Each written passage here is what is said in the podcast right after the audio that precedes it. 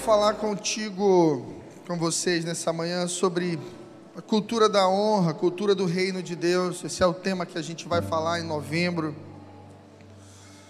E puxa, novembro já está bem aí, não é verdade? O ano está acabando. Daqui a 20 dias começa a Copa do Mundo. E mais um pouquinho, Natal, e aí já virada do ano e acabou 2022. O tempo passa, parece, cada vez mais rápido. E nós precisamos alinhar as nossas vidas e o nosso coração à palavra do Senhor. Porque a própria palavra de Deus diz que tudo vai passar, mas a palavra do Senhor permanecerá para sempre. Sabe, não existe cultura do reino sem cultura de honra uns aos outros e a Deus. Não existe reino de Deus sem amor ao próximo. Não existe reino de Deus sem honra ao próximo. Eu sou de uma época que eu pegava ônibus para ir para a escola e meu pai me ensinou que se um idoso ficasse de pé e eu estivesse sentado, eu deveria ceder o lugar. Se uma grávida ou uma mãe com uma criança chegasse perto de mim ali e ninguém, parecia que todo mundo olhava para o outro lado. Eu lembrava da voz do meu pai: você levanta e você deixa essa pessoa sentar. Isso é honra. Honra é dar para o outro um lugar que muitas vezes nem é merecido, mas é dele. É dele por direito, por ser mais velho, por ter mais experiência. Como dizem no exército, por ser mais antigo, ter mais tempo ali naquele lugar. Olha só, Jesus falou de reino mais de 180 vezes na Bíblia, e de reino de Deus 4. Como reino, nós precisamos entender que o reino de Deus se constitui de linguagem, leis, princípios, cultura, como qualquer outro reino. Agora, dia 26 de setembro, nós tivemos a morte da rainha Elizabeth, que abalou o mundo inteiro. E se você morasse ali em Londres ou em qualquer cidade da Inglaterra, você entenderia bem mais o que é reino, porque quando você está num reino, tudo que está ali dentro é propriedade do reino. Por isso a Bíblia diz que nós somos propriedade de Deus, nós somos povo escolhido. Deus nos comprou, você é comprado, você sabia disso? A gente gosta de querer ser dono do nosso nariz, mas nós não somos. Nós somos comprados por Deus a preço de sangue. Você pertence ao Deus eterno. Nós somos brasileiros, nós gostamos de feijoada, nós gostamos de samba, de futebol, mas também somos cidadãos de um reino. Esse reino é o reino de Deus. Eu creio que o grande desafio bíblico para nós é essa transição de, óbvio, respeitar a nossa cultura brasileira, não rejeitá-la, mas entender que um dia ela acaba. Você vai viver o quê? 90, 100 anos nessa terra. Mas cidadão do céu, você será para sempre. Cidadão do reino do céu, você nunca vai deixar de ser. Esse é um status eterno. Em Lucas 9:46... há uma discussão entre os discípulos de Jesus, aquela velha discussão de quem é mais importante. Se você puder, abra sua Bíblia para você acompanhar comigo. E começou entre eles uma discussão sobre qual deles seria o maior. Mas Jesus, vendo o pensamento de seus corações, pegou o menino e trouxe para junto de si e disse-lhes: qualquer que receber esse menino em meu nome, recebe a mim. E qualquer que me receber, recebe quem me enviou. Porque aquele que entre vós for o menor, este será o maior. E respondendo João disse: mestre, vimos ali um que em teu nome expulsava os demônios e proibimos ele, porque ele não te segue conosco. Jesus disse: não proibais, não proibais, porque quem não é contra nós, é por nós. Eu sou pastor já há quase 20 anos, e essa conversa de discípulo aqui, ela é muito comum. Quem é o maior? Quem é o mais top? Quem é o mais espiritual? Quem é o mais próximo do pastor? Quem é o número 2? Quem é o número 3? Discípulo gosta dessas viagens, né? E não foi diferente com Jesus. Quem seria o mais próximo de Jesus? É um grande desafio para o discípulo. Se você não cai na rebeldia, você acaba caindo na competição. Diga isso para o seu vizinho: se você não cai na rebeldia, você acaba caindo na competição. Ou a gente se rebela e já larga Jesus, como alguns faziam. Duro é esse discurso, está duro demais. Como é que eu vou comer da carne de Jesus, beber do sangue? Não, isso é muito louco para mim. E muitos deixaram Jesus. Mas os que ficaram, ficaram cometendo um segundo tipo de erro. Qual? Competir. Quem é mais santo, quem é mais fiel, quem é mais legal, quem é mais presente, quem fala melhor, quem prega melhor. E competição é desonra entre os iguais. Quando você começa a competir com alguém no reino de Deus, você está desonrando o outro, porque na competição você precisa ser melhor. E o reino de Deus não é sobre o melhor, cada filho é único. Não há ninguém melhor aqui nessa sala. Eu não sou melhor do que você. Meu chamado é diferente do seu, mas diante de Deus nós somos todos filhos. Quem aqui tem mais de um filho? Eu tenho 2. Você ama mais um do que o outro? Tem pai que ama. Faz diferença. Não pode. Deus não, porque Ele é um pai perfeito, um pai eterno, bom. A Bíblia diz que o Senhor é bom e a sua misericórdia dura para sempre. Então Deus olha para cada um de nós de forma única. Essa coisa de competição é desonra entre os iguais. Você é igual quem está do seu lado, você não precisa competir com essa pessoa. Deus tem um caminho para ela e tem um caminho para você, mas a gente sempre quer o que é do outro. A grama do vizinho é sempre mais verde. Essa é a mentalidade de Caim. Eu te pergunto uma coisa: o problema de Caim era Abel?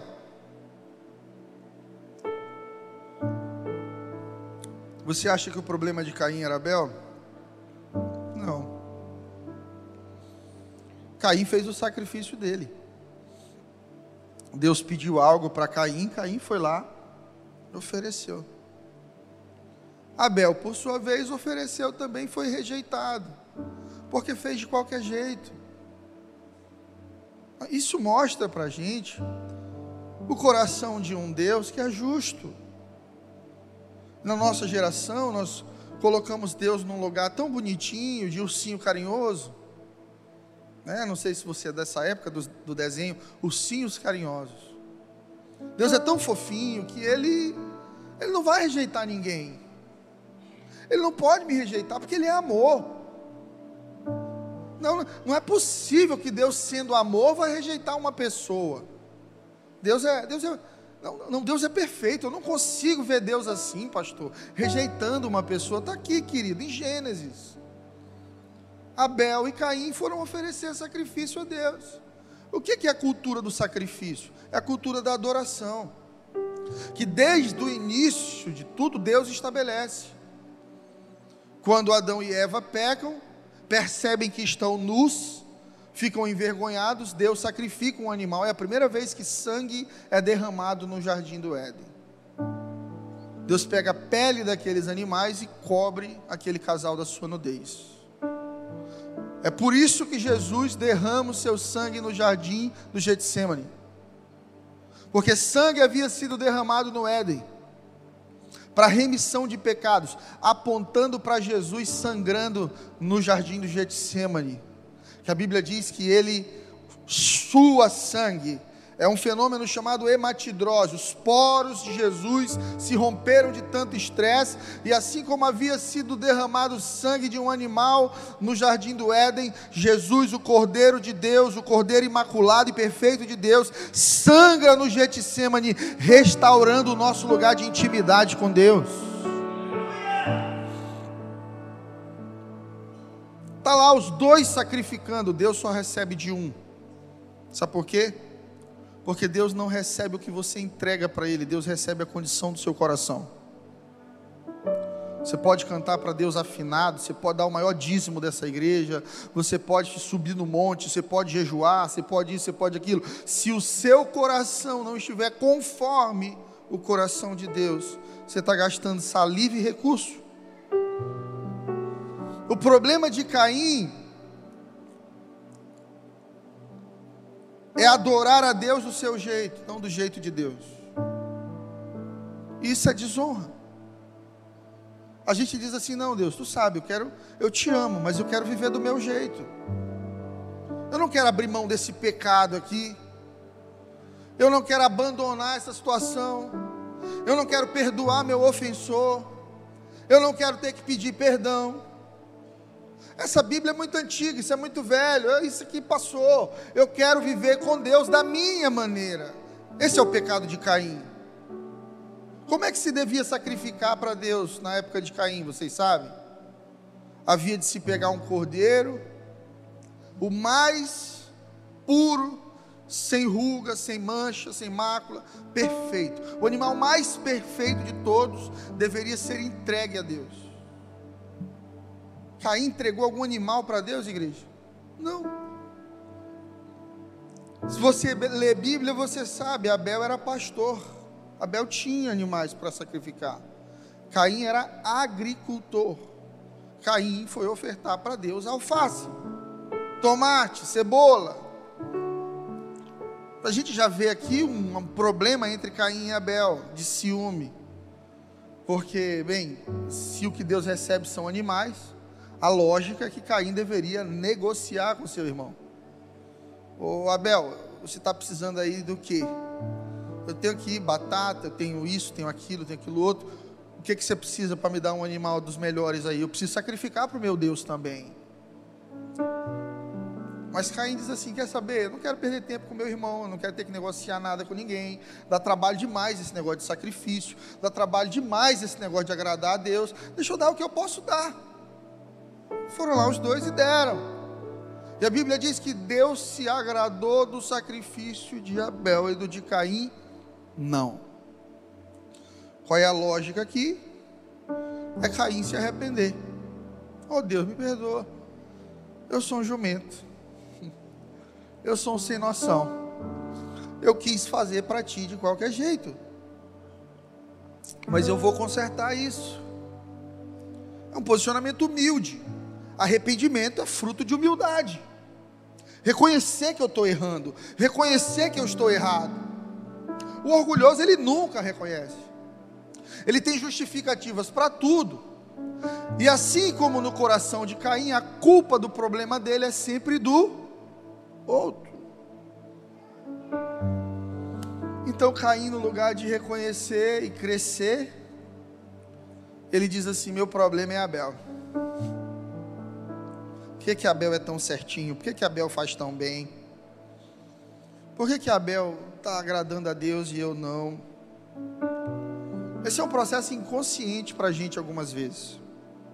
No lugar de buscar melhor, a gente prefere matar o bom para tentar ser o melhor. No lugar de construir uma versão nossa melhor, a gente diminui a versão do outro, para que a nossa cresça de alguma maneira. Mário Sérgio Cortella fala disso.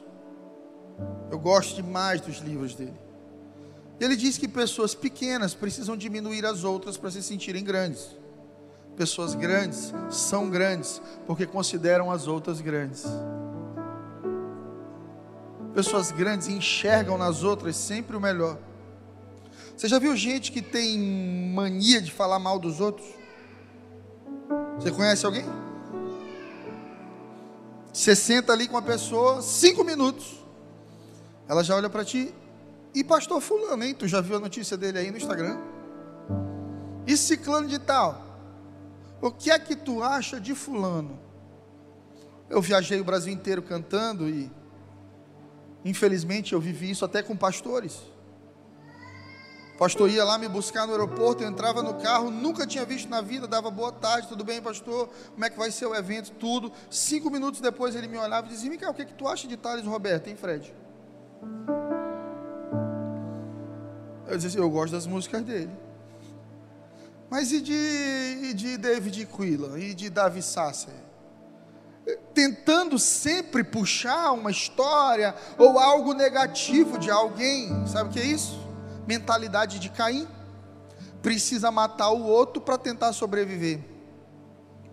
A sua vontade de falar mal de alguém inconscientemente faz você se sentir melhor. Tem gente que faz até comparação de pecados para se sentir mais santo. A gente que diz assim: não, eu nunca matei, eu não roubei, eu estou aqui, meu pecado aqui é essa cerveja aqui no sábado. Tem crente que toma trancado no depósito, para ninguém ver. Diga para o seu vizinho: Deus está vendo. Deus entra lá nesse depósito contigo. Ah, meu pecado é só esse negócio aqui, meu pecado é só pornografia, eu não estou fazendo mal para ninguém, meu pecado é só essa mentira, meu pecado é só essa mágoa. E a gente vai aumentando o pecado dos outros e diminuindo os nossos. O pecado do outro é grande demais, mata ele. O nosso pecado, Deus sabe da minha história de vida, Deus sabe da minha necessidade, Deus me conhece. Eu vim aqui te desafiar, minha igreja amada, a romper com a cultura da desonra. No Brasil, até os apelidos são desonrosos. Já reparou? Fala, cabeção. Eu tinha um amigo que o apelido dele era Choquito. Na adolescência ele tinha muitas espinhas no rosto. Imagina quão péssimo ele não deveria se sentir na escola, sendo chamado de Choquito. O outro era Ratinho, por causa do nariz grande. Eu tive muitos apelidos também. Eu era bem gordinho na adolescência. Eu me lembro de uma menina que ela sempre colocava uma espécie de faixinha no cabelo, e ela tinha muita vergonha do cabelo. Ela era preta, muita vergonha do cabelo, sofria racismo, e um dos meus amigos colocou o apelido nela de cabelo de palha, bombril, e ficava chamando isso com a maior naturalidade, e ela chorava. E eu fico pensando: o que é que alguém ganha com isso? O que é que alguém ganha diminuindo o outro? O que é que alguém ganha discriminando o outro? O que é que alguém ganha tendo que matar o outro em busca de aceitação? Deixa eu te dizer uma coisa: matar o outro não faz com que você seja aceito. Diminuir o outro não te faz melhor. Criticar o outro não faz com que você seja melhor. Na verdade, é o oposto. Pessoas grandes engrandecem todos ao seu redor. É uma cultura. São piadas que diminuem os outros, comentários que expõem o pecado do outro, diminuem o outro. É uma maledicência. A Bíblia diz que isso é pecado. Mas na igreja moderna parece que só adultério é pecado, parece que só corrupção é pecado, maledicência é pecado. Nós precisamos entender que a cultura do reino transforma a nossa maneira de ser. Eu não posso falar em nome de Deus sem viver a palavra de Deus, amém? O Piauí vai viver uma cultura de honra. O Piauí vai viver a cultura do elogio, amém? Você, no lugar de chamar alguém de Choquito, você vai chamar de lindo. Fala, meu lindo. Fala, meu amado. Fala, gigante. Diga, grande homem. Fala, mulher de Deus. Mas não é criticando, não. Tem gente que diz, fulano é uma bênção. É promovendo as pessoas que estão ao seu lado. Olha para quem está do seu lado aí, elogia essa pessoa, por favor. Diga alguma coisa bela para ela hoje. Elogie o cabelo, o perfume, essa camisa bonita do Brasil. Elogie o time de futebol, se ele for flamenguista, diga parabéns, aí você ganhou. O flamenguista já é enjoado, né? Mas a gente tem que reconhecer. A cultura de honra, ela deseja que o outro vá mais longe. A inveja de Caim não era ser aprovado como Abel, era ser Abel. Você precisa entender que tem gente que não quer somente o que você tem, quer ser quem você é. Esse é o espírito de Caim. Porque ter o que você tem é um estímulo. Você vê alguém dando certo. Você vê alguém crescendo na profissão que você deseja crescer. Você vê um bom pai, você se compara e você diz, eu sou um péssimo pai. E você deseja então ser um bom pai, isso é bom. Você vê alguém com o seu carro dos sonhos, essa pessoa para ali no estacionamento e você olha e diz, nossa, que legal, eu vou trabalhar um dia, eu vou conquistar isso. Não é inveja. Inveja é querer o que as pessoas têm, sem viver o processo que elas viveram. Inveja é diminuir a vitória do outro para que a sua pareça maior. Isso é infantil, não é? Eu me lembro das discussões entre Samuel e Vitória no início, pequenininhos. E quando Vitória ganhava, Samuel dizia, mas é porque ela é maior do que eu. E quando Samuel ganhava, ela dizia, mas é porque ele joga o dia todo. A gente sempre tem uma explicação para diminuir a vitória do outro. E a gente sempre está constantemente insatisfeito com a nossa performance. Deixa eu te dizer uma coisa, você é único, você é amado, não há ninguém com a sua história de vida, não há ninguém igual a você nessa terra, você só depende da aprovação de uma pessoa, e o nome dela é Deus. Aleluia. Você pode honrar o outro, você pode celebrar o outro. Quem vai ser o presidente do Brasil daqui a algumas horas, você sabe? A gente espera que seja o nosso candidato. Mas você garante que vai ser? E se não for o seu candidato? O que você vai fazer? Orar e parabenizar seu amigo que votou nele, parabéns, torço para que o seu candidato trabalhe bem, torço para que dê certo. É nobreza, é ser grande. Nós estamos num momento tão polarizado, tão difícil, que a gente demoniza o outro por questões políticas. Ah, você vota no fulano, você é do diabo. Ambos os lados estão dizendo a mesma coisa. Você percebe? Essa é uma estratégia do inimigo para dividir a humanidade. Está tão dividida, há tanta polarização, há tanto ódio.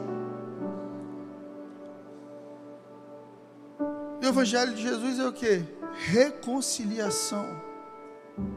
É honrar o outro, é saber parabenizar o outro pela vitória deles, e parabéns, parabéns, você foi melhor do que eu, parabéns, eu torço para que você dê certo.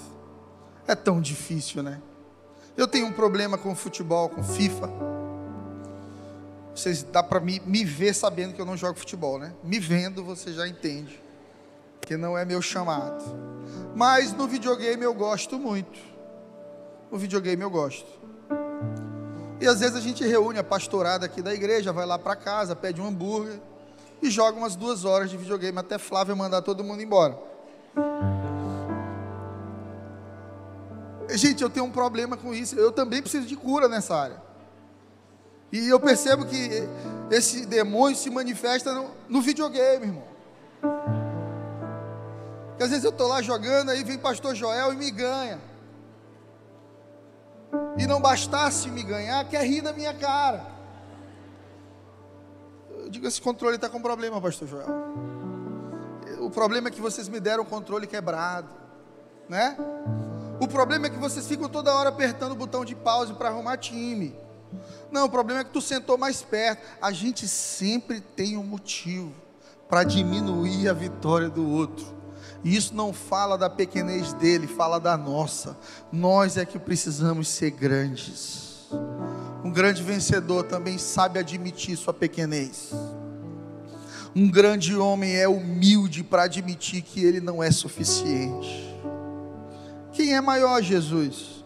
Os discípulos perguntaram lá em Lucas 9:46. Quem é o maior? Pergunte para o seu vizinho, quem é o maior no reino de Deus? Depois de Jesus, quem é o maior? Será que é São Pedro? Será que é Paulo? Será que é João? Quem será o maior? E Jesus pega uma criança, coloca do lado dele e diz assim: o maior é que serve. O maior é o que serve. O maior é o menor. O maior é o que se coloca no lugar mais baixo. O maior é o mais humilde.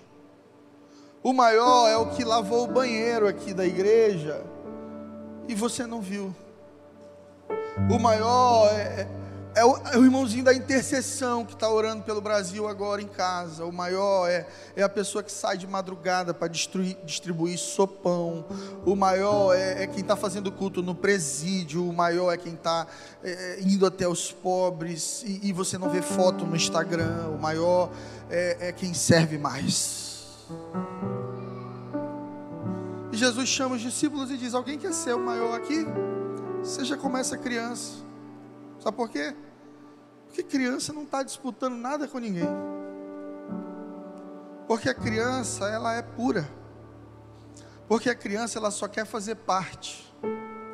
Ainda que ela seja café com leite. Quem já foi café com leite aqui? Todos nós. Eu lembro que eu jogava futebol com 8, 9 anos de idade na quadra do bairro. E os meninos diziam assim: deixa ele aí, ele é café com leite. Ninguém me tocava a bola, eu só corria. Isso é bullying, né? Terrível. Mas eu achava que estava jogando, cara.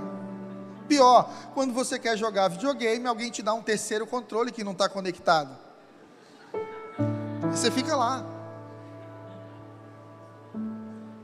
Essa é a criança. A criança, ela não quer vencer, ela quer fazer parte. Você entende isso? O reino de Deus, ele não foi feito para vencer, no sentido de performance. Ele foi feito para você ser parte, ser único. No reino de Deus, não é quem brilha mais, não é quem está com o Instagram bombado, não é quem está lotando estádios, não, no reino de Deus, cada um aqui é parte desse reino tão importante quanto o outro, porque o reino de Deus é fundamentado numa cultura de honra e importância igual para todos. O reino de Deus, ele pratica fofoca inversa. Você sabe o que é fofoca inversa? Falar bem dos outros. Você consegue falar bem de alguém? Você conhece gente que fala mal de todo mundo? Você já falou que sim. Eu te pergunto, você conhece quem fala bem de todo mundo? Tem gente assim também. Eu fico até desconfiado, porque não é normal pra gente, né? Mas tem gente que me abraça e diz assim: ô pastor, camisa bonita. O meu avô, ele era desconfiado. Toda vez que a gente elogiava ele, ele dizia: tá manjado. O que é que tu quer? Dinheiro, é?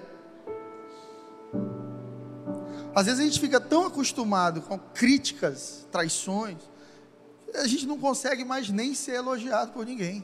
A gente acha que é fruto de interesse.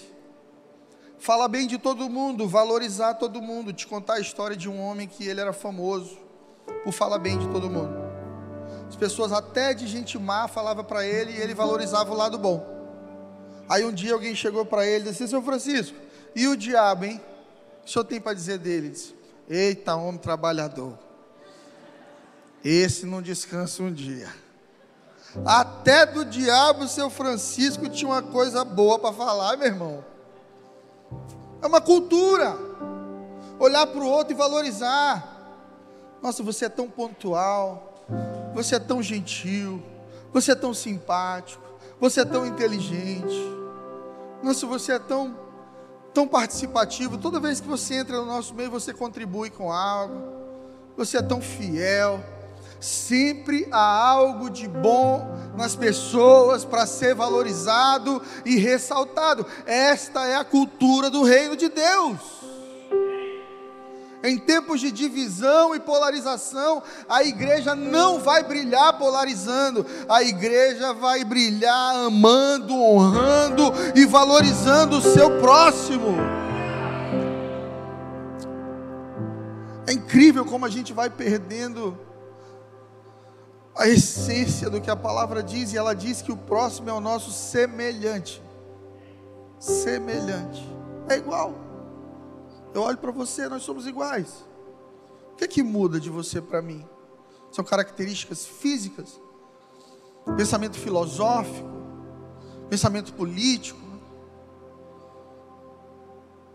Mas quando a gente se olha, nós somos iguais. Um dia nós vamos morrer e vamos para o mesmo buraco. E lá nesse buraco só há um nome que pode nos salvar. O nome dele é Jesus Cristo de Nazaré. Ele disse: Eu sou o caminho, a verdade e a vida. Ninguém chega ao Pai se não for por mim. Eu quero falar rapidamente sobre 4 níveis de honra que o reino de Deus vive. O primeiro deles está em Marcos 12, 30. Livro de Marcos, capítulo 12, versículo 30.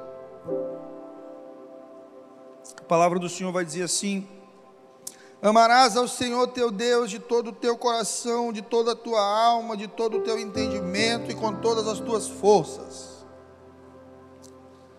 Amarás ao Senhor teu Deus de todo o teu coração, de toda a tua alma, com todo o teu entendimento e com todas as tuas forças. É mandamento, é obrigação. Quem é que ama por obrigação aqui? Ô gente, a gente precisa entender que amar não é sentir. Sentimento é uma coisa, amor é outra. 1 Coríntios 13 nos explica isso, que o amor tudo sofre, tudo espera, tudo suporta, que o amor é muito mais do que gostar de alguém, sentir carinho por alguém. O amor é uma decisão. Existiram momentos no meu casamento com Flávia que eu não sentia, mas eu havia decidido. E há um problema com a gente. A gente quer honrar mais o que a gente sente do que o que a palavra diz. Mas o que vai te fazer feliz, vitorioso e fazer viver uma boa vida nessa terra e na eternidade, não é seguir o que você sente, mas é viver de acordo com o que a palavra diz. E a palavra está dizendo: decida amar a Deus de todo o seu coração, decida amar a Deus de toda a sua alma, decida amar a Deus com todo o seu entendimento. Use todas as suas forças para manter a sua decisão de amar a Deus. A cultura de honra, ela não ama a Deus quando Deus dá bênçãos. Ela ama a Deus porque Deus é bom em todo o tempo. Sabe quem ouviu isso? A mulher de Jó. Porque a mulher de Jó, ela amava a Deus no momento bom. Jó estava próspero, Jó tinha tudo. O diabo vai lá e tira tudo de Jó com permissão de Deus. E Jó está falando em Deus ainda. E ela olha para ele e diz: Amaldiçoa esse teu Deus e morre. Para de falar em Deus nessa casa, homem. Tu não está olhando aqui para o resultado, não. Tu ora, tu sacrifica, tu vai para a igreja, tu lê tua Bíblia. Olha a desgraça que está a nossa vida. Não mudou nada.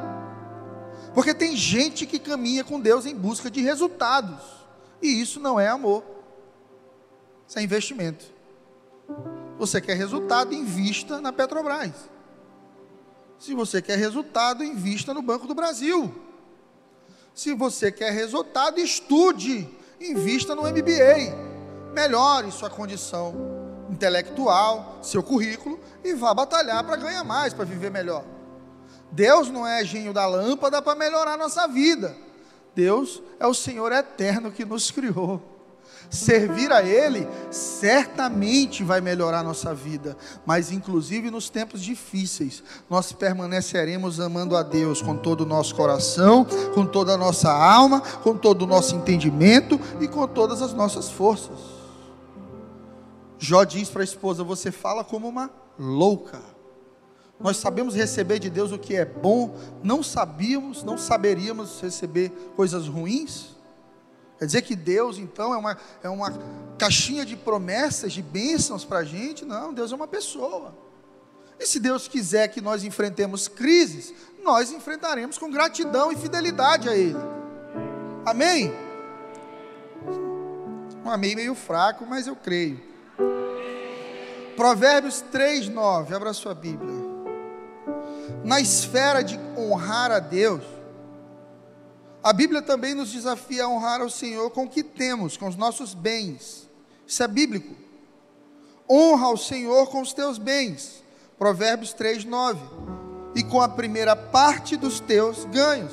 E aqui entra uma área muito difícil para o ser humano. Por quê? Porque o ser humano é movido por recompensa. Porque a gente trabalha para ganhar o nosso ganha-pão, e a gente diz assim: é meu. Isso aqui é meu, meu corpo, minhas regras, meu dinheiro, minhas regras. A gente quer uma relação com Deus onde Ele não interfira nas áreas que são mais importantes para nós. Eu quero transar fora do casamento, me dá prazer, mas eu quero Deus também, não tem como. Eu quero Deus e quero governar o meu dinheiro, quero fazer o que eu quiser com o meu dinheiro, e ainda assim ser abençoado por Deus, não tem como, é bíblico. É bíblico, é mandamento. Honra ao Senhor com os teus bens e com a primeira parte dos teus ganhos. Em Malaquias, a Bíblia vai dizer assim, Deus falando: fazei prova de mim e vede se não vos abrirei as janelas dos céus. É o único momento onde provar a Deus não será um pecado. Mas sabe o que a gente acontece com a gente? A gente acha que dízimo é coisa do Velho Testamento. A gente encontra versículo bíblico para dizer assim: não, eu vou dar uma ajuda para os pobres aqui, está tudo bem. A gente coloca o dinheiro num lugar mais alto do que Deus, porque a gente não permite que Deus gerencie os nossos recursos. O que é dízimo? Dízimo é uma instituição bíblica, não somente para Israel, mas para todas as pessoas que servem a Deus. Quer isso agrade o seu coração ou não? Pastor Robert Morris, da Igreja Gateway, ele diz que dízimo é o primeiro pedaço do bolo do seu aniversário. Você já fez aniversário esse ano? Qual foi a primeira pergunta depois de cantar o parabéns? Para quem vai o primeiro pedaço do bolo? O que é que isso quer dizer? Quem é a pessoa mais importante presente aqui agora? Aí a gente dá para filho, para pai, para o avô, para alguém que a gente considera muito. Com relação aos nossos recursos, o Espírito de Deus nos faz a mesma pergunta: o que você vai honrar na hora da colheita? Você serve a Deus para ter uma colheita, aí você tem a colheita e não honra a Deus? Que tipo de fé é essa que só te traz benefícios, mas não te traz compromisso? Não honrar a Deus com os seus bens, não dizimar, é desonra. E muitos de nós achamos que viveremos prosperidade quebrando princípios. Não vive, irmão, não vive. Dízimo não é somente para pagar a conta de luz da igreja, para melhorar, para abrir mais igrejas, nós usamos para isso. mas é um princípio estabelecido por Deus para governar teu coração, porque Deus não quer que haja nenhum outro Deus na sua vida além dele. Timothy Keller diz que Deus na nossa vida é tudo aquilo que nos faz decidir entre sim e não. O que é que te faz decidir entre sim e não? O que é que mais pesa nas tuas decisões? É o teu desejo de fazer do seu jeito?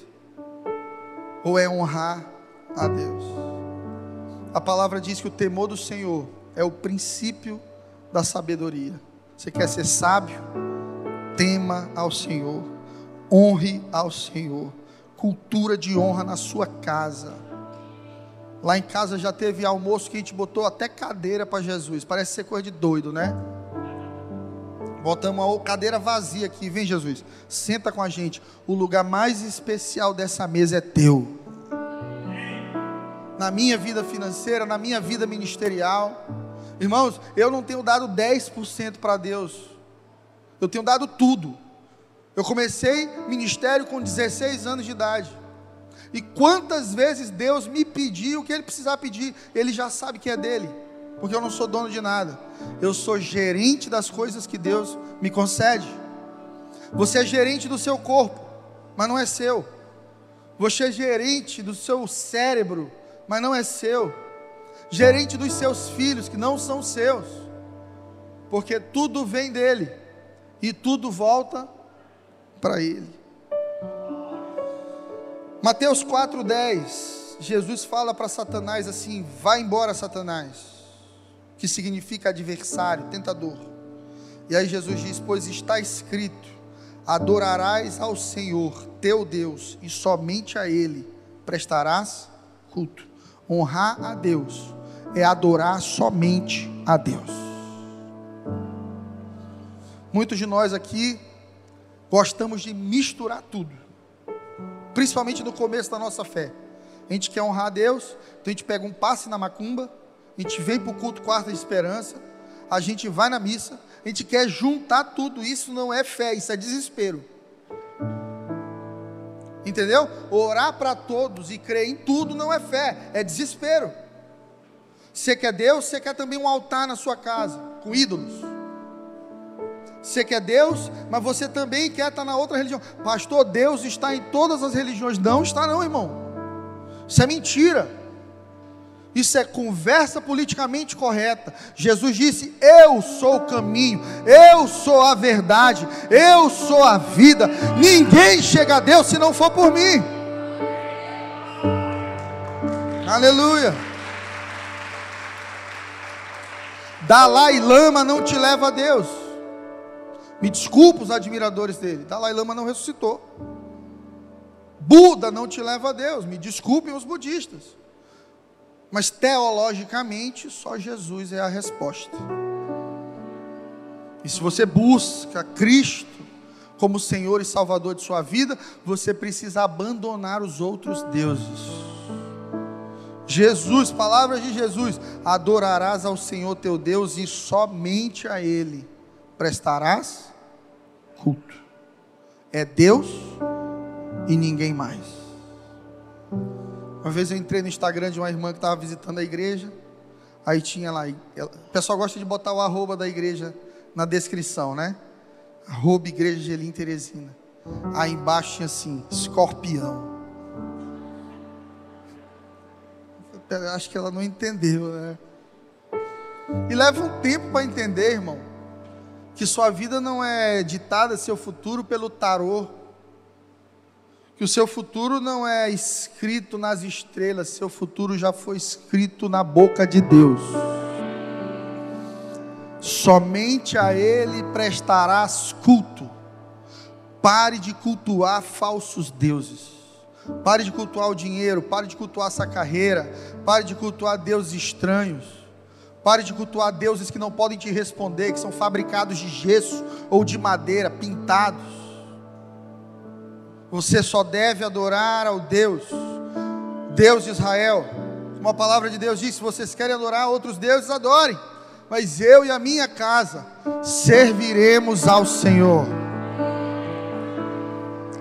Aleluia. Se vai aplaudir, aplaude bem. É para Jesus. Glória a Deus. Segundo nível de honra que nós precisamos viver a cultura da honra. O primeiro é Deus, o segundo é pai e mãe. Em Êxodo 20:12, a palavra vai dizer assim: honra teu pai e tua mãe, a fim de que tenhas vida longa na terra que o Senhor teu Deus te dá. Honra quem? Teu pai e tua mãe. Mas pastor, meu pai é um traste. A Bíblia não está dizendo não honra se ele for um traste, está dizendo honra.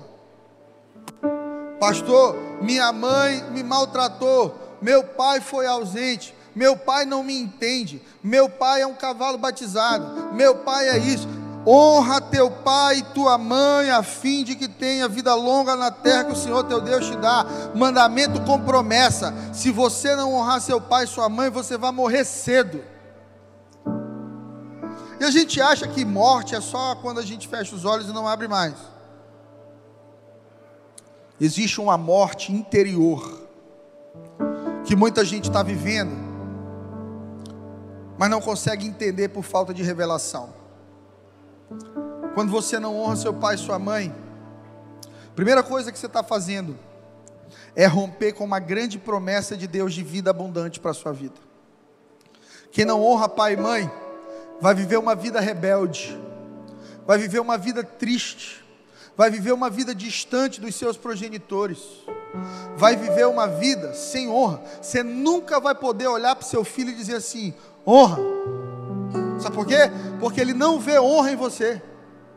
Você nunca vai poder cobrar do seu filho que te honre, porque ele nunca viu você honrando seu pai. Deixa eu te dizer uma coisa, irmão: a gente não tem o pai que deseja, a gente tem o pai que Deus dá. A gente não tem a mãe que a gente sonhou, a gente tem a mãe que Deus nos dá. E Deus dá mãe e pai por encomenda para a gente às vezes, né? Porque a dificuldade que a gente tem no outro geralmente é um espelho da nossa.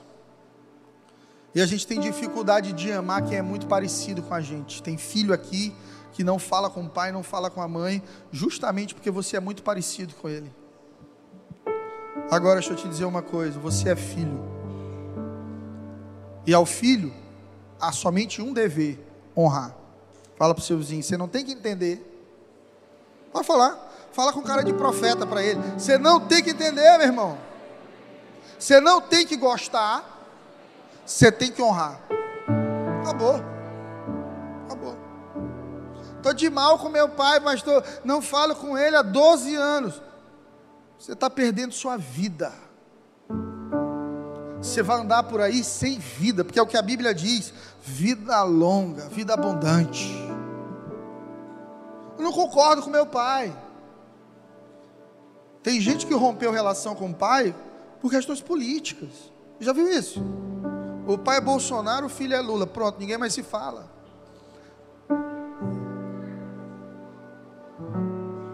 Nós precisamos voltar à cultura de honra nas nossas mesas. O melhor assento é para o seu pai. O melhor lugar é para o seu pai.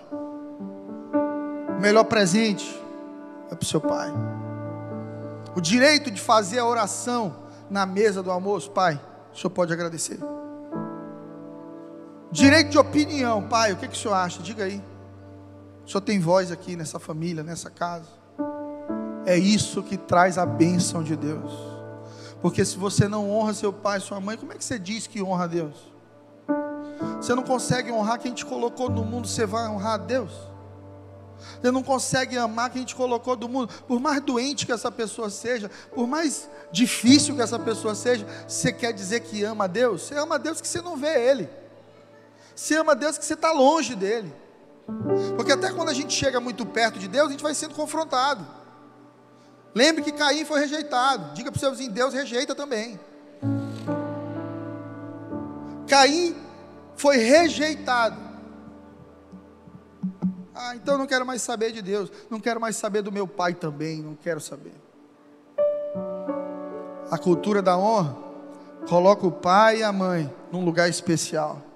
Meu pai, quando pisa nessa cidade aqui, lá em casa não tem quarto de casal para receber ele. Eu digo para ele: pai, durma na minha cama. Ele não dorme de jeito nenhum, não quero. Aí ele vai para um hotel. Quando ele chega no hotel, eu já paguei o hotel. Meu pai pode pedir o que ele quiser no restaurante. Eu vou ter que pagar. O meu pai disse assim, olha, a gente vai ficar quieto hoje. Eu tenho meus filhos, eu pago minhas contas, eu tenho meu ministério, eu fico quieto. Se o meu pai me der um conselho, meu filho, não faça assim, faça assado. Ou eu vou lutar com ele por muito tempo, até que ele me libere para fazer o que eu quero, ou eu não vou fazer. Sabe por quê? Porque Deus depositou autoridade na vida do meu pai sobre mim. E essa autoridade, ela não tem prazo de validade, ela não acaba quando eu faço 18. Ela é para a vida. Para a vida. Quando meu pai estiver idoso, eu quero colocar meu bracinho com ele aqui, dar uma voltinha no shopping. Quando ele estiver irritado, esculhambando todo mundo, eu sou quem vai dizer, calma pai, desculpa, tá tranquilo, ele tá velho. Bora pai, vem cá, vamos tomar um café. Quando as pessoas quiserem desrespeitar meu pai, os netos ou bisnetos, vou mandar calar a boca, teu avô tá falando. Isso é honra, e você colhe a honra que você planta. Tem gente que está com a vida desgraçada, porque não honra Deus, não honra os pais, quer ser honrado por Deus. Quem não honra, meu irmãozinho, tem céu de bronze, céus de bronze. A maior parte de vocês sabe que Deus me mandou vir para o Piauí em 2013, eu só cheguei em 2018. Você sabe por quê? Que o meu pai me disse não por 5 anos. 5 anos, não, preciso de você aqui, fica aqui. Eu servi na igreja que o meu pai fundou por 14 anos, fazendo o meu melhor. Os últimos 5 anos que eu servi, eu gostaria de já estar aqui em Teresina trabalhando, desenvolvendo o meu sonho, mas ele dizia não, preciso de você aqui. Eu chorava, eu esperneava, mas quando era domingo eu dizia, aí paizão, o que é que o senhor precisa? Meu filho, tu vai pregar no culto das 7, depois tu vai não sei aonde ajudar pastor fulano. Sim senhor pai, estou lá. Aí muita gente acha que a igreja de Elim é fruto da fama do Fred, porque o Fred é um cantor famoso, não tem nada a ver com isso. A igreja de Elim não é fruto do Fred, é fruto da honra de Deus sobre a vida do Fred. Sabe por quê? Deus seja louvado. Deus seja louvado. Porque eu decidi honrar. Porque eu decidi sofrer o dano. Porque honra é isso. Você só sabe que você honra quando a autoridade te diz não e você tem que abrir mão de algo. Quando teu pai te diz assim, não vai sair hoje. Cancela esta conta do TikTok. Agora na rua o povo está assim. Demônio. Demônio chamado TikTok. Por mais bonitinho que seja, é um instrumento de alienação. Está lá o povo, fazendo nada, fazendo scroll o dia inteiro, não lê um livro. Tudo que a internet diz, acredita. Não gasta um tempo melhorando a própria qualidade de vida. Fica de 2 às 6 da tarde passando o dedo na tela do celular, não constrói nada. E o pai diz assim, cancela isso aí, pronto, o pai está errado. Não pode namorar agora, só quando tiver mais velho. Vitória sabe. Vitória só vai namorar depois que entrar na faculdade. E o candidato vai ter que fazer uma entrevista comigo.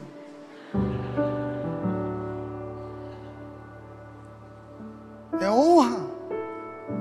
Honra é quando alguém te diz não e você se submete.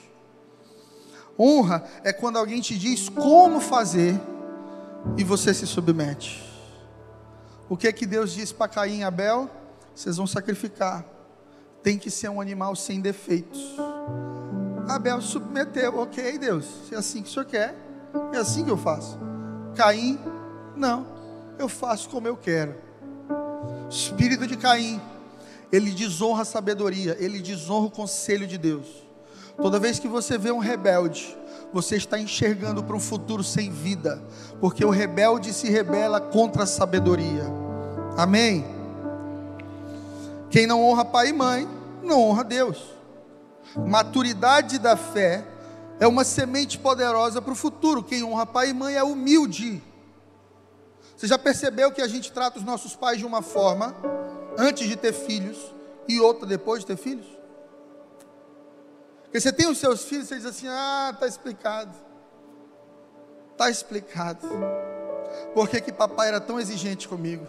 Por que que mamãe pegava tanto no meu pé? Por que que ele se preocupava tanto? Agora eu entendo essa conexão. Honrar pai e mãe é fruto de humildade, é saber que você vai errar com os seus também. Eu estou tentando dar para os meus filhos o melhor. Eu digo com todo o meu coração. Mas eu tenho certeza que em algum momento eu vou deixar faltar. Sabe por quê? Porque eu sou falho. Porque eu não sou Deus. Porque eu não sou perfeito. Talvez o meu pai, a minha mãe, tenham lutado como eu estou lutando para me dar o melhor. Em algum momento me deixaram faltar algo. O espírito de desonra me faz olhar só para isso e ignorar tudo que eles fizeram em meu favor. Não permita que a cultura da desonra quebre o seu relacionamento com os seus pais. Se você não honra os seus pais, pare de gastar saliva com Deus, porque Deus não recebe oração e adoração de quem quebra princípios. O terceiro ponto de cultura de honra, já estou terminando, são os sacerdotes. Isso é bíblico. Hebreus 13:17, abra sua Bíblia.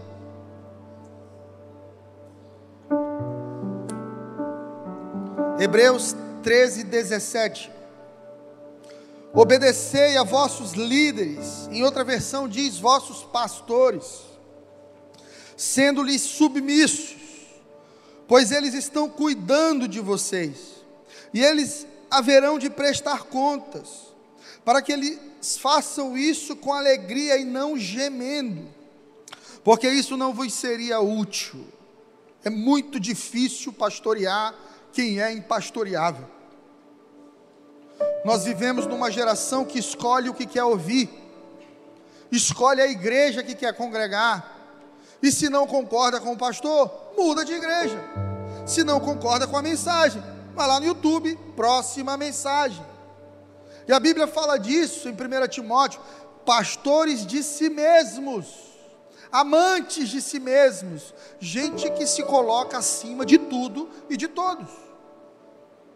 O lema desse presidente atual é Deus acima de tudo e de todos, não é isso? Mas tem gente que é eu acima de tudo e eu acima de todos. Não se submete a nada, não se submete a ninguém.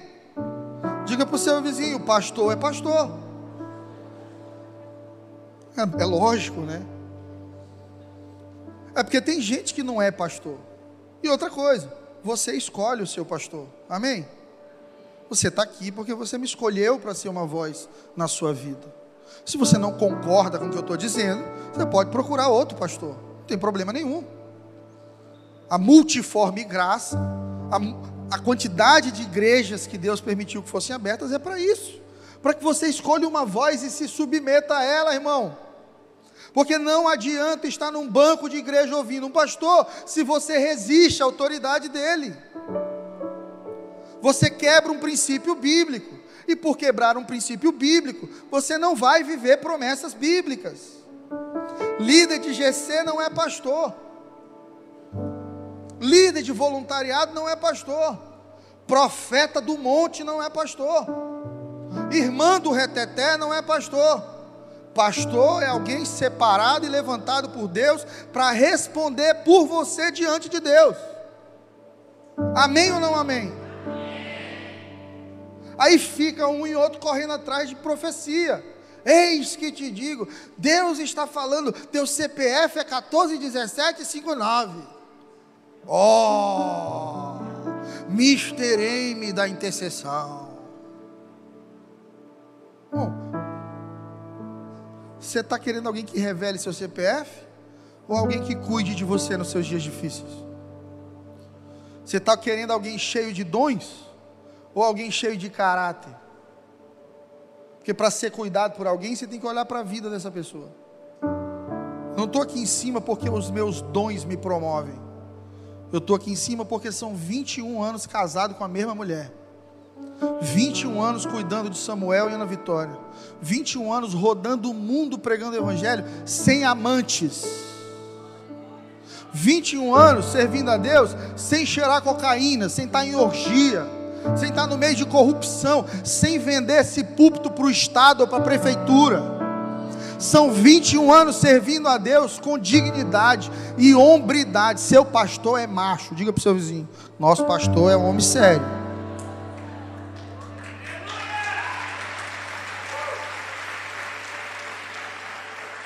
Ô pastor, eu não gosto de ti. Ô irmão, vá para outra igreja então, vá para o padre, vá para onde você quiser. Mas se você escolheu o Fred como seu pastor, obedecei a vossos pastores, sendo submissos aos vossos conselhos, porque eles estão cuidando de vós e vão prestar conta de vocês. Chegar o dia, Débora, eu vou estar no céu e Deus vai dizer assim: e a Débora, como é que ela está? Como é que está o Tiago? Como é que está o Saulo? O que você fez por eles? Eles ainda estão felizes? Eles ainda creem? Eles foram bem cuidados? Ou você se aproveitou deles, ou você alienou eles, ou você abusou eles, ou você levou eles para o lugar errado? Quem vai responder aqui são os pastores, queridos. Ah, pastor, tem um bando de pastor vagabundo. Tem, e vão responder a Deus.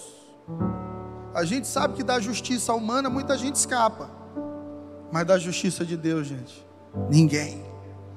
Todos estamos submissos à mão poderosa do Senhor.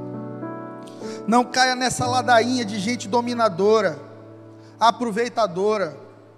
Primeira coisa que elas fazem é começar a te chamar de filho espiritual, filha espiritual. A segunda é pedir seu cartão de crédito. A terceira é querer decidir o que você faz ou não faz da sua vida em nome de uma suposta bênção. Olha, Deus vai te amaldiçoar se tu não fizer como eu estou dizendo. E em nome disso nascem João de Deus aí, abusando de pessoas em nome de Deus. E pastores também, pedófilos, traidores, aproveitadores. Não caia nessa ladainha. Escolha um pastor sério para você. Agora, a partir do momento que você escolheu, se submeta, honre, é bíblico. Tenha um pastor. Como é que a gente sabe que alguém é um bom pastor ou não? Um bom pastor não quer nada seu, ele quer tudo para você. Você sabe onde está a minha autoridade nessa igreja? Nunca pedi nada para ninguém aqui. Quem que eu estou devendo aqui, que eu peguei algum dinheiro emprestado? Pode levantar a mão, se tiver. Eu pago, no final do culto aqui, às vezes eu esqueço, né? A autoridade de um líder está na integridade dele. A autoridade de um líder está em pregar o que ele vive. São princípios. Submissão é princípio, é estar debaixo da missão de alguém. Se Deus disser para o pastor Fred assim: irmãos, nós agora no culto vamos todo mundo vir de azul, de vermelho, de amarelo, de preto, porque vai ser o culto da cor. Você bota sua camiseta e vem, irmão, porque tem alguma direção nisso. Pastor, não estou entendendo, porque me pergunta que eu te explico. Mas para de ficar resistindo à autoridade, porque você está bloqueando a bênção de Deus na sua vida. Ser direcionado por alguém que é mais maduro que você. Idade não é maturidade, fique atento. Está cheio de velho dentro da igreja, vivendo vida de pecado. Está cheio de senhora de 60 para cima, corrupta. Está cheio de senhor de 60 para cima, adulterando, maledicentes, vivendo uma vida distante de Deus. Para a gente terminar, é Efésios 5, abra sua Bíblia. O quarto e último nível de honra é honrar seu cônjuge, honrar seu marido, honrar sua esposa.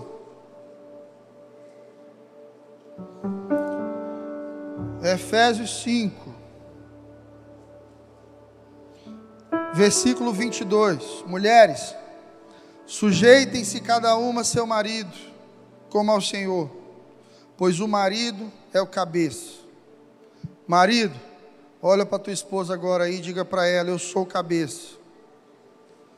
mas você tá fraco aí, irmão. Diga carinhosamente, mas diga com autoridade: eu sou o cabeça desse negócio aqui. Esposa, olha para ele agora e diga assim: eu sou o pescoço. Você não vai para lugar nenhum sem mim. Pois o marido é a cabeça da mulher, como Cristo, cabeça da igreja, que é o seu corpo, do qual ele é salvador. Assim como a igreja está sujeita a Cristo, também as mulheres sujeitas a seus maridos. Não tem essa de quem se manda aqui sou eu, não tem essa. Se quer se mandar, não case. Quando você casa, você tem alguém agora para estar em submissão. Amém? Maridos, amem cada um a sua mulher, como Cristo amou a igreja e se entregou por ela. Santifique sua mulher, purificando pelo lavar da água mediante a palavra, como Cristo fez, e para apresentá-la a si mesmo como igreja gloriosa, sem mancha, nem ruga, nem coisa semelhante, e inculpável, santa e inculpável. Ame sua esposa como quem ama o próprio corpo. Quem ama a sua mulher ama a si mesmo. O que acontece? Um monte de marido que desonra a mulher, com palavras duras, xinga, humilha, bate, e se bate, irmã, Lei Maria da Penha, e pode me chamar que eu vou lá para te ajudar, a te defender. Uma vez um irmão aqui da igreja, que eu aconselhei diversas vezes, bateu na esposa, me ligou da delegacia, foi preso. Pastor, me ajuda. Você tem que ligar agora para o advogado, irmão. Não é para o pastor. Eu te vejo quando você sair daí. Se você ainda quiser vida com Deus, me procure, eu estou na igreja. Pode parecer duro, mas esse tipo de atitude transforma meninos em homens. O grande problema de muitas famílias é que as mulheres casaram com meninos que resistem virar a chave para se tornarem homens. Homens não são egoístas, homens protegem a esposa, homens abrem mão do seu prazer para servir a esposa, homem deixa de comprar camisa para ele para comprar roupa para a mulher. O homem coloca a esposa acima de si. Amém? Eu gosto do irmão Ceará por causa disso, porque ele tá junto na pregação. Eu te amo, irmão.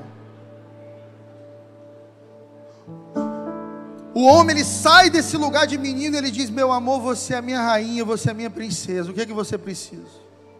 Lá em casa é assim, mas eu aprendi a ser assim, porque os primeiros 10 anos era só confusão. Eu quero A, ela quer B. Eu quero picanha, ela quer peixe. Eu quero Nescau, ela quer café. Nós somos diferentes. Como é que vai dar certo isso, gente? Quando um cede. Quem tem que ceder? O marido. Porque se o marido amar a esposa como Cristo amou a igreja, não será difícil para a esposa se submeter. É óbvio que tem esposa que é um pudim de cebola. Tem esposa que é o Satanás da Shopee. Ela só sabe reclamar, ela só sabe criticar, ela só sabe esculhambar, está tudo faltando, nada está bom, nada vai dar certo. Aí não tem como, aí tem que ir arrumar um psicólogo para a irmã conversar, ajudar a superar os traumas, para que ela possa ser plena. Mas duas pessoas normais, se você amar sua esposa com todo o seu coração, é óbvio que ela vai te devolver isso. Mulher, irmão, é igual investimento. Você tem que estar semeando o tempo todo para colher quando você quiser colher. Amém? Aí tem irmão que não semeia nada de noite, ele quer love story. Ei, irmão. Aí não tem love story. Aí, ô, pastor, minha mulher é tão fria, não quer namorar comigo. Não, irmão. Você que é nojento. Só anda com bafo, não se cuida, vai dar um presente para ela, vai dar o pior presente que você poderia dar, não vai mais para o cinema com ela, não elogia, ela passa de roupa bonita o tempo inteiro na sua frente, parece um fantasma, não consegue parar e dizer assim: meu Deus, que coisa linda. Mulheres gostam de ser elogiadas, aí você elogia no namoro, no casamento, você acha que ela virou um fantasma. Ô, irmão, Cada um tem o marido e a esposa que merece e que semeia. Quem quer uma esposa melhor aqui, não levanta a mão em nome de Jesus. É só uma brincadeira. Plante, sirva, ame, cuide, se doe. E eu tenho certeza que Deus vai operar no seu casamento e vai fazer da sua casa um pedaço do céu em nome de Jesus. Sua casa reflete a sua condição interior. Você já viu que tem casa que você entra, que a mulher é cuidadosa, tem plantinha para todo lado, tá tudo cheiroso, tem uma vela cheirosa, tem isso, tem aquilo, tem uma música baixinha. Tem casa que você tem que entrar pedindo licença assim. Ai. A pilha de prato e xícara sem lavar, um cheiro de bicho morto, o filho tá com 12 usando a roupa de 7, a calça tá aqui, ó, e não é moda não, é porque não troca. Sabe o que é isso? Família desorganizada. Uma família que da porta para fora é legal para todo mundo, mas da porta para dentro só se autodestrói. Se tem alguém que você tem que investir, meu irmão, minha irmã, invista nos seus filhos, invista no seu marido, invista na sua esposa. Olha, tudo passa. Às vezes você está nessa igreja aqui, daqui a 10 anos você nem vai estar mais, vai mudar de cidade, nem vai mais ser o pastor Fred, seu pastor, mas seus filhos vão com você. Seu marido, sua esposa vai com você. Isso se você não divorciar. Porque tem gente que acha que hoje casamento é descartável. Não concordo, divorcia. Aí quando chega com 50, 60, gastei minha vida, foi horrível, não conquistei nada, só dor. Por que, Deus? Por que a minha vida está assim? Filho, olhe para as sementes que você plantou. Você quer olhar para a sua vida hoje e entender como é que você chegou aqui? Refaça o caminho. Foi o que curou o coração do filho pródigo. A Bíblia diz que ele, passando fome, ele disse: os servos do meu pai têm pão de sobra e eu aqui sofrendo. A Bíblia diz que ele caiu em si. Ei, você tem que cair em si. Ninguém vai mudar a sua vida por você. É você que tem que acordar e dizer assim: eu vou refazer o caminho, eu vou voltar. E cada passo que aquele menino dava, lembrava ele o quão rebelde ele era. Cada passo que ele dava, lembrava ele que o mundo nunca vai ser igual à casa de um pai. Cada passo que ele dava, lembrava que o pai a vida inteira, por mais duro que fosse, estava cuidando dele como ninguém no mundo conseguiria cuidar. Tudo é reflexo. Tudo é reflexo. Pastor, meu marido é extremamente mal cuidado, mal amado. Deus te entregou ele para que você amasse. E o amor transforma. Pastor, minha esposa, ela é fria, ela não demonstra sentimento, ela é mal cuidada, ela não ama, eu não sei o que acontece. Ame. Quem semeia amor, colhe amor. Quem semeia honra, colherá honra. Não se engane. Um dia você vai ser velho. Já tem uns aqui que já estão chegando lá. Mas um dia será você. Se você não morrer antes, você prefere morrer antes ou ficar velho? Qual dos dois? Ficar velho. Eu vou ser um velho muito legal, eu quero um carro esportivo quando eu tiver com 70. Daquele sem capinha aqui, ó. Será? Vou passear nas ruas de Teresina, ó. Quem é esse velho de cabeça branca? Pensa, pastor Fred. É estiloso demais. Eu quero ser um velho que os meus netos vão torcer para minha chegada no Natal. Porque cada um vai ter um presente. Eu quero ser provedor para minha próxima geração. Eu quero ser o avô que vai buscar o neto na escola e vai dar um beijinho: ô, meu filho, eu te amo, sua vida vai dar certo, pega o dinheirinho do lanche aqui do vô.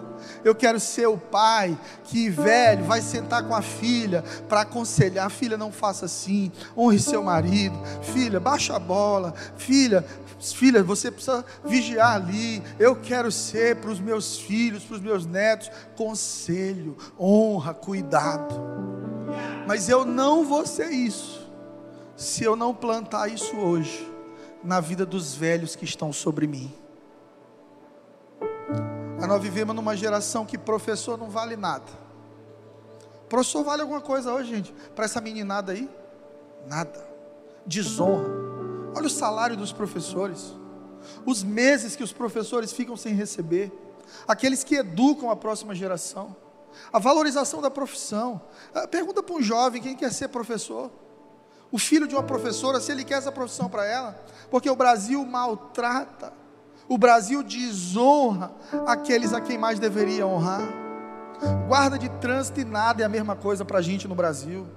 Político, presidente, nós somos uma nação ferida com autoridade. Sabe por quê? Porque o Brasil foi fundado em derramamento de sangue e desonra. Os portugueses chegaram aqui, tomaram nosso ouro, mataram nossos índios, estruparam nossas índias. O que vem das índias? Filhos órfãos, sem pais, frutos de homicídio. E se torna uma dor da nossa nação, a honra, cultura de honra. Como é que a gente faz essa chave virar? Através da igreja. Qual o outro lugar do mundo que você ouve uma palavra como essa aqui? Só na igreja, gente. Existem coisas que só acontecem na igreja. Eu oro para que você, assim como eu, vença a desonra e a rebeldia. Porque esse rapaz que prega para vocês aqui hoje, esse homem que prega aqui, foi o filho mais rebelde da família, a ponto de chamar o meu pai para briga. Eu queria brigar com meu pai, de socos, a ponto de fugir de casa, a ponto de dizer que eu nunca seria pastor, que eu nunca seria evangélico. A pessoa que fala isso para você aqui sofreu dores profundas, familiares e conflitos com o pai que talvez você não possa imaginar. Mas eu fui curado. E ter sido curado mudou minha vida, minha perspectiva de vida. Sabe o que eu tenho hoje para te dar? Eu tenho vida. Eu tenho vida. Jesus restaurou minha história. Eu ligo para o meu paizão hoje, no aniversário dele, antes de ontem. Ele já atendeu assim: cadê meu Pix, hein? Somos amigos. Amigos. Admiro e honro meu pai. E disse para ele: pai, eu vou contigo até a sepultura, até o último dia da minha vida, pai, não importa o que você faça, eu vou estar do seu lado, porque honra não é sobre o outro, é sobre o que Deus fez em mim.